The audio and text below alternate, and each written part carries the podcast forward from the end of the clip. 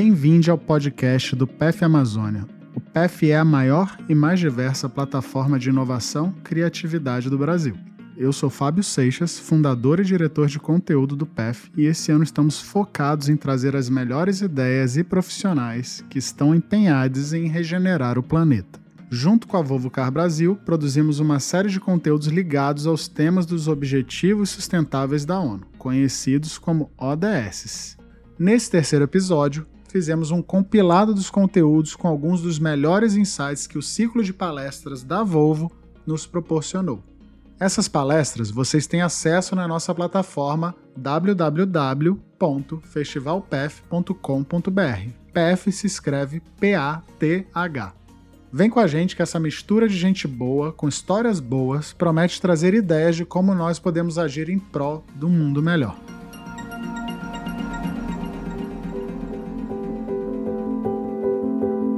Como a gente pode mudar o mundo de verdade? Essa é uma pergunta difícil. Por isso, dedicamos uma palestra inteira para discutir formas de fazer a diferença desde já. A gente chamou duas pessoas que atuam em movimentos bem diferentes, mas que de uma forma ou de outra mudam o mundo com o próprio trabalho. A atriz e escritora Kênia Maria e o capitão do Corpo de Bombeiros, Léo Fará.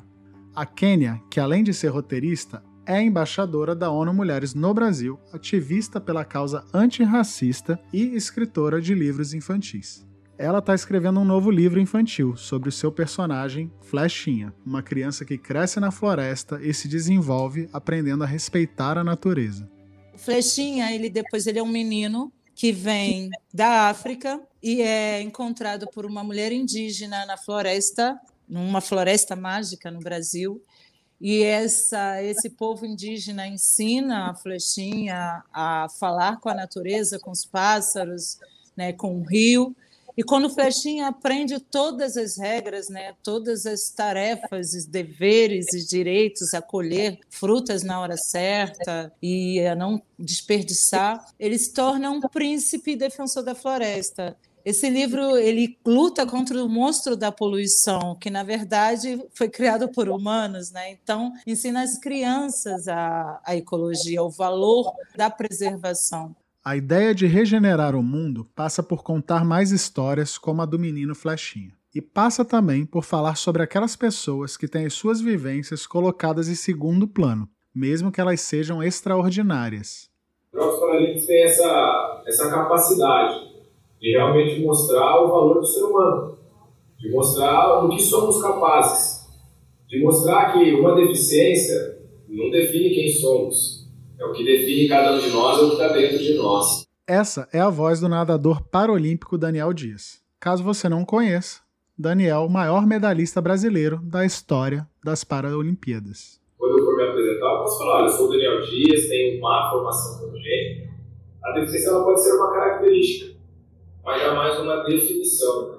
Ele conversou com a jornalista Giovana Pinheiro, do portal Olimpíada Todo Dia, para falar sobre esporte e sobre o papel social dele na construção de uma sociedade mais inclusiva. Falando, falando um pouquinho de, dessa questão de representatividade, eu queria que você falasse qual a importância do esporte paralímpico para a pessoa com deficiência, né? Passa-se a conscientizar um pouco mais. Né? Afinal, somos 15% da população mundial. Isso é, é um número gigantesco, é enorme, e que a gente tem que cada dia mais bater nessa tecla. E, e aí é onde eu vejo que entra a importância do esporte paralímpico nessa questão, para que as pessoas passem a, a pensar um pouco mais na causa da pessoa é, com deficiência. E aí onde eu vejo a importância, você vai falar, poxa, uma medalha, uma medalha nossa, uma medalha de cada um que conquista lá, a gente está lá representando o país, as pessoas com deficiência ela sem dúvida nenhuma ela vai abrir portas aqui para as pessoas com deficiência, não só na questão de ser contratadas por uma empresa é, pela questão da cota, não, mas, mas ela vai estar abrindo portas, uma medalha dessa vai estar abrindo portas para que as pessoas possam trabalhar, as pessoas com deficiência, né? realmente no mercado de trabalho vai estar abrindo portas, para que as pessoas possam pensar um pouco mais sobre acessibilidade. Eu vejo que às vezes se prende muito quando se fala acessibilidade a uma rampa, a um piso tátil, é, mas vai muito além disso. Eu digo que a acessibilidade ela tem, que estar dentro de nós, da maneira que a gente pensa, como a gente age. É, é muito mais do que um espaço físico, né? Pô, construir um espaço físico, fazer uma rampa, piso tátil, som. Não. Você precisa realmente, dentro de você, ir tirando essa questão do preconceito e, e pensar na acessibilidade, até mesmo no tratamento com as pessoas. E é dessa maneira que a gente faz é, conhece, o conhecimento, né, as pessoas conhecerem o movimento, conhecerem sobre a causa, é através das Paralimpíadas, que é onde pelo menos passa a se opa, tem um olhar de mostrar o valor do, ser humano, o valor da pessoa com deficiência, e começa-se a pensar e conhecer. E por muitas vezes não é nem um preconceito, é simplesmente uma falta de conhecimento. Quem vem conhecendo cada vez mais sobre todo esse universo é o empresário e empreendedor social Henry Zilber. Na segunda-feira de carnaval de 2018, meu terceiro filho, o Pedro, o Pepo, como a gente carinhosamente chama ele, nasceu com síndrome de Down. Eu e a Marina, minha esposa, fomos pegos de surpresa, já que a notícia do diagnóstico só nos foi dada um dia depois do nascimento. Na palestra Incluir para quebrar barreiras do preconceito, o Henry fala sobre a sua experiência como pai de um menino com Down e sobre iniciativas de redução das desigualdades. Quando Pepo nasceu, o Henry se jogou de cabeça no mundo dos movimentos inclusivos e foi um dos fundadores da Escola de Impacto, uma iniciativa que estimula a cultura ESG e o protagonismo socioambiental entre os jovens brasileiros. Ao longo de três anos de vida do Pepo, ele aprendeu muito sobre inclusão e hoje administra o perfil Pepo Zilber, em que compartilha as vivências do filho e um pouco desses aprendizados. Eu lembro como se fosse hoje da sensação quente que me veio no peito, de angústia, quando a obstetra dela falou que o Pedro tinha a trissomia do cromossomo 21. Além disso, o Henry criou o Instituto Serendipidade, uma organização social que atua com a inclusão de pessoas com deficiência intelectual e que defende benefícios que esse gesto oferece a todos ao redor. Uma outra questão que me impactou positivamente foi o fato de que lá no comitê do conselho do Instituto Jô Clemente, eu sento numa mesa com outras nove ou dez pessoas que se doam à causa com muito afinco sem ter um filho com síndrome de Down. Eu, toda vez que falo isso, me arrepio, porque uma coisa sou eu querer talvez pensar em mudar o mundo pelo meu filho. Outra coisa são pessoas que não têm uma relação direta com pessoas com deficiência entenderem que a inclusão e a diversidade são ferramentas potentes para transformar o mundo num lugar melhor para todos nós.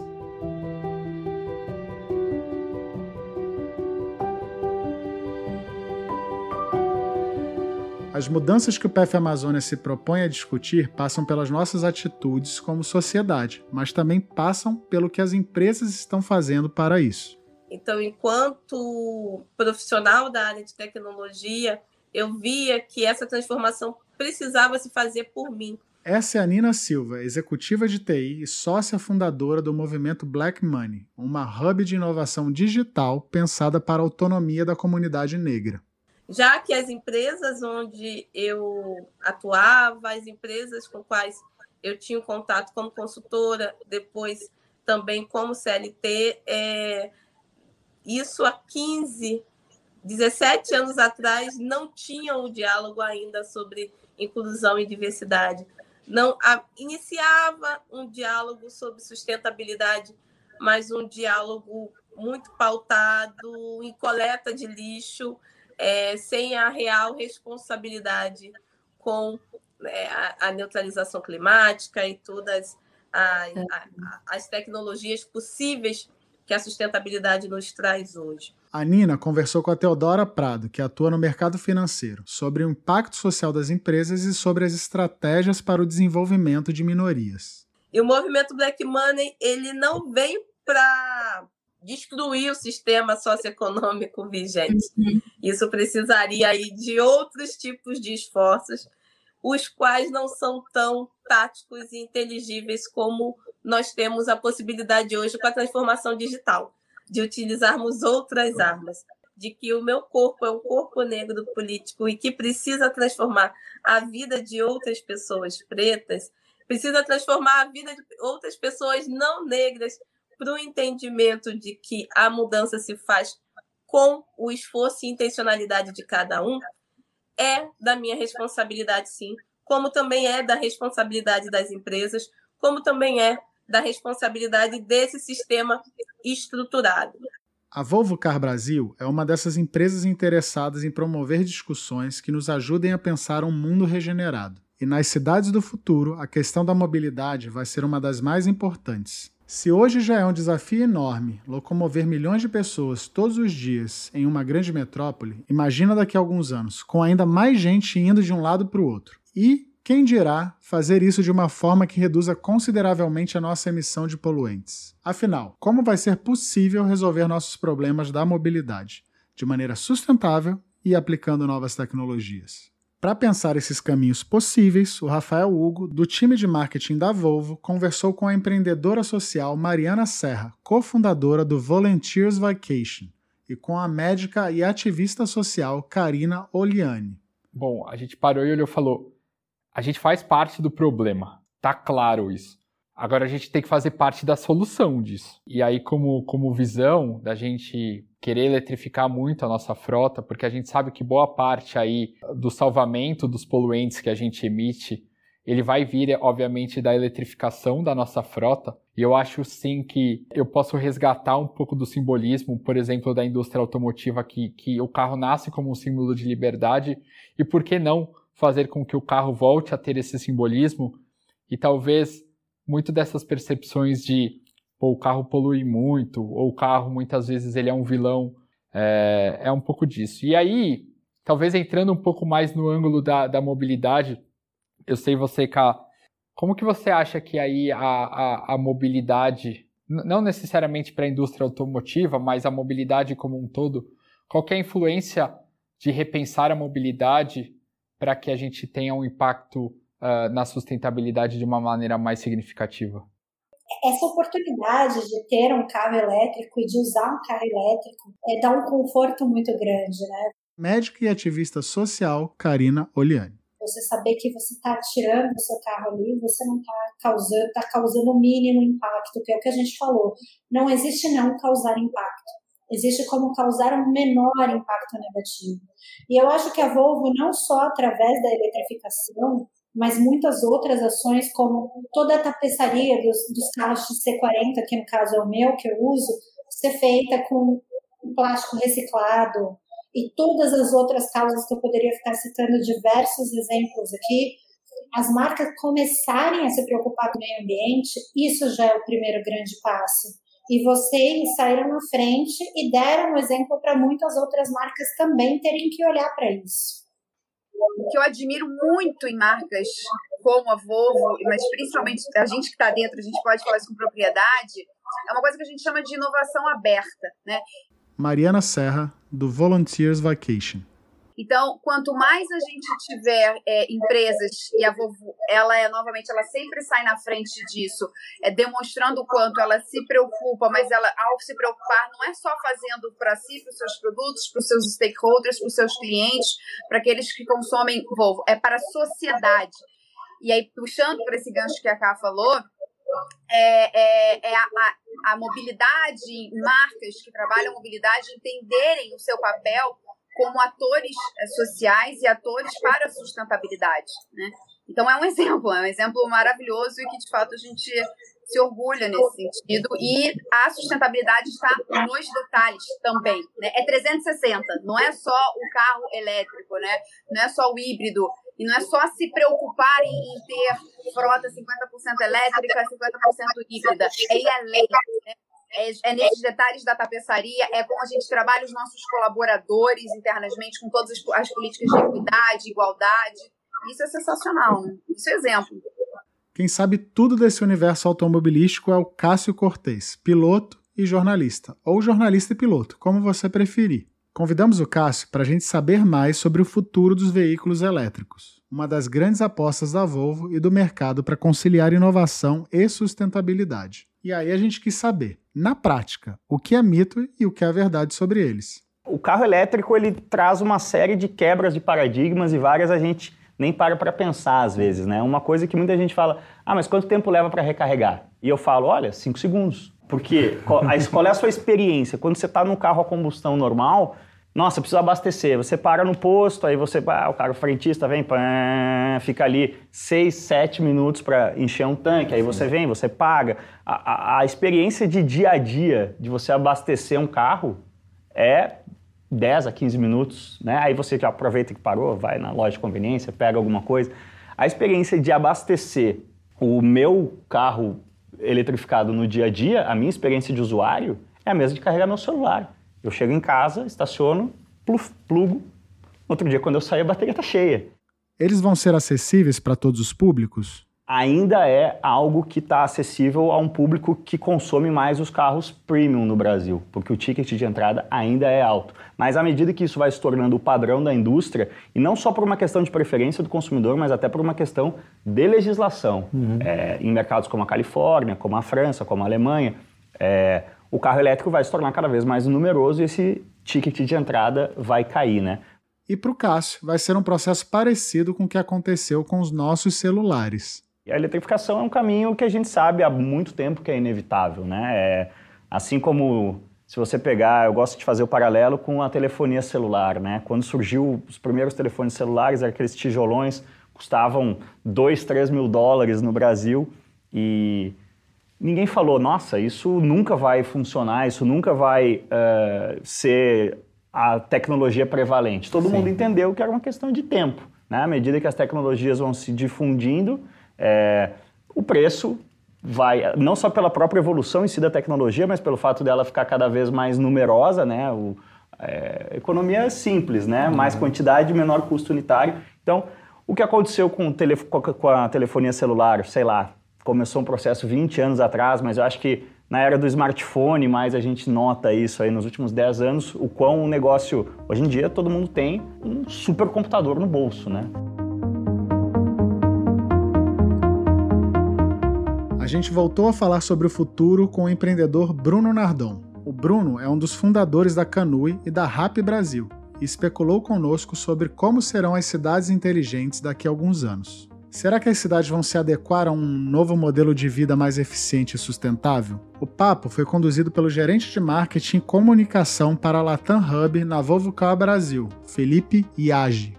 A gente está vivendo hoje uma transformação tecnológica que, assim, nos últimos 10 anos, acho que foi muito maior do que nos últimos 100. Né? Impressionante o que surgiu aí de serviços, aplicativos nessa, nessa última década, né? Quem hoje consegue viver sem WhatsApp, sem, sem Uber, né? O WhatsApp, quando dá pau, a gente fica louco, não sabe o que fazer. Então, é, como que você vê essa, essa transformação nessa última década? Você acha que isso é algo que vai acelerar cada vez mais nos próximos anos? Então, tem é, uma antiga lei que chama Lei de Ohm, né, que Ohm era um cara que ajudou a desenvolver circuitos, né? Uhum. E ele falava que num chip, é, a cada um ano e meio, uh, você dobra o poder de processamento dele com o mesmo custo para criar esse chip. E quando você coloca isso ao longo do tempo, você tem um crescimento exponencial das coisas, né? E isso é válido para tudo que a gente pensa em tecnologia. Que nem você falou, nos últimos 10 anos aconteceram coisas que não aconteceram nos últimos 100. Mas se você para para pensar, 10 anos atrás, a gente estava em 2011. Uhum. Quantas coisas tinham acontecido de 2000 até 2011 Exato. que não tinham acontecido nos últimos 100? Então, eu acredito que a gente vive numa era é, exponencial, que, e, e, a nossa cabeça como ser humano, a gente não está preparado para entender como é esse crescimento. A gente está preparado para entender o crescimento linear. Uhum. Putz, as coisas saem daqui do ponto A, vão aqui até o ponto B. A gente não consegue compreender como as coisas furam e crescem muito mais rápido. Então, eu acredito sim, cara, que com o avanço da tecnologia, a própria tecnologia ajuda você a criar tecnologia mais rápido.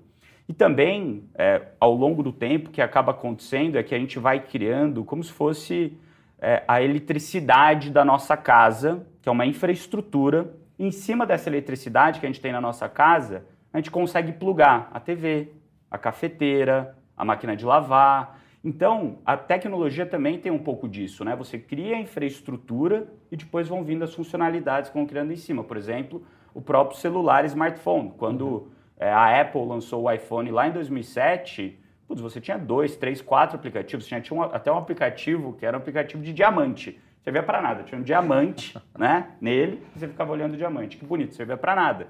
Mas, cara, de 2007, quando foi criado, foi criada uma plataforma. E essa plataforma, na época, você não tinha internet barata, né? Os planos de celular eram caros. A internet não era rápida. Tudo aconteceu muito rápido. Veio 3G, veio 4G, veio 5G. É, a velocidade da internet aumentou, ela barateou. Isso permitiu que todo mundo conseguisse ter acesso na palma da mão para um celular. Então a gente tem a infraestrutura, a eletricidade está na mão de todo mundo. Agora, como você vai criando funcionalidades no topo disso que te permitam avançar é, para facilitar a nossa vida de diversas maneiras? Por fim, a palestra Ideias que nos ajudam a diminuir nosso impacto ambiental com a jornalista Mariana Ferrão reuniu um pouquinho de cada uma dessas discussões. A gente conversou sobre temas que vão de sustentabilidade à relação com corpo e mente, de trabalho ao uso de carros eletrificados. Mas a Mariana deu um verdadeiro show quando o assunto foi o mote do PF Amazônia, a regeneração do planeta e seus mecanismos. Então a gente tem que parar de pensar, por exemplo, que a Amazônia é uma questão política. A Amazônia é o nosso solo comum, é o nosso planeta. Quando a gente está falando de Amazônia, a gente está falando do mundo, a gente não está falando só da gente, a gente tá, não está falando de um partido político, a gente não está falando de um determinado setor da economia, a gente está falando da nossa sustentabilidade para o futuro.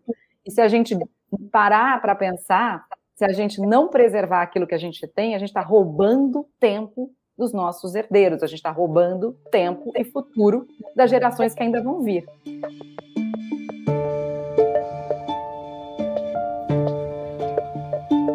Todas as conversas que você acabou de ouvir fazem parte da programação do PEF Amazônia, edição especial do PEF que trata de temas ligados à regeneração do planeta. O conteúdo do PEF Amazônia conta com mais de 70 horas com convidados que pensam em soluções inovadoras para transformar a sociedade coletivamente. Tudo isso e mais você tem acesso pela nossa plataforma interativa com palestras, documentários, podcasts, artigos, relatórios de tendência, shows e mais conteúdos que apresentam a inovação e diversidade do Brasil em todas as áreas. Para saber mais sobre, acesse o nosso portal em festivalpef.com.br e siga a gente no Instagram, festivalpef. Ah, PEF se escreve com P-A-T-H. A apresentação desse podcast foi minha, Fábio Seixas, e o roteiro e edição de som são de Gabriela Vilela, Renan Lima e do time PEF. Até mais!